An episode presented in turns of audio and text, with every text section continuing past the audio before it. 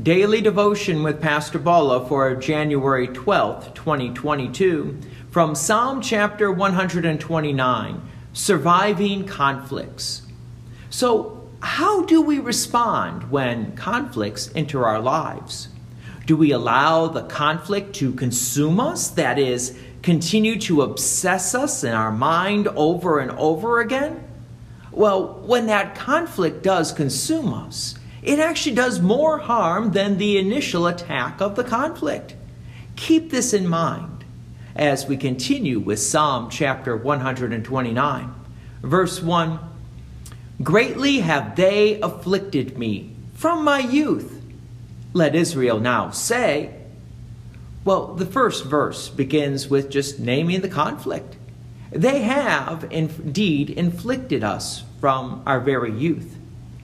But let Israel now say, what does that mean? It means there's going to be a change, a change in the messaging. So initially, we did admit, hey, we were afflicted. But now, let's see how the message changes. We can see it in the next verse. Verse 2 Greatly have they afflicted me from my youth, yet they have not prevailed against me. Notice the affliction is still named. But what is also named is that it did not prevail against me. That is, the affliction did not consume me. Whatever the affliction was, it did not become my identity. This affliction could be that of illness, or it could be being a victim of some great attack. But we don't allow ourselves to be defined by that affliction. Instead, we allow ourselves to be defined by Christ, who loves us and forgives us, regardless what type of afflictions come upon us. By the way, nothing and no one can take us away from the love of God that comes through Christ Jesus our Lord. Verse 3 The plowers plowed upon my back they made long their furrows. Verse 3 is a poetic expression of affliction. You know, almost like the cliche, a knife in my back.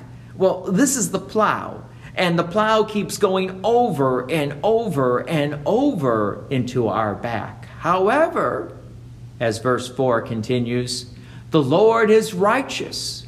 He has cut the cords of the wicked. This verse focuses upon God's deliverance from uh, the wicked.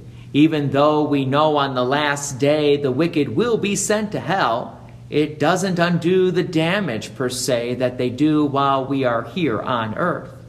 However, God has a solution. And that solution from God is to heal us. And He heals us with His love and His forgiveness.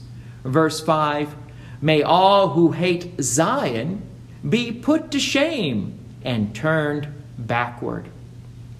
They will be on the last day. But until that last day, we continue to put our faith and trust in God.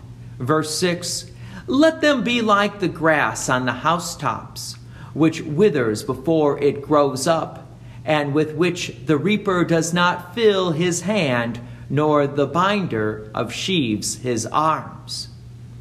Here is another poetic expression of the evil people as they were to sort of grow up with as plants but with short roots and that basically means they would die.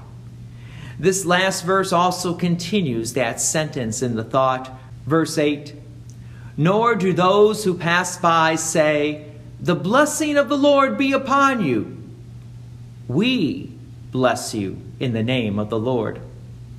This last verse reminds us that the wicked will indeed try to say pleasant things, maybe even spiritual things, like the blessings of the Lord be upon you. But they really don't mean it, nor do they really believe it.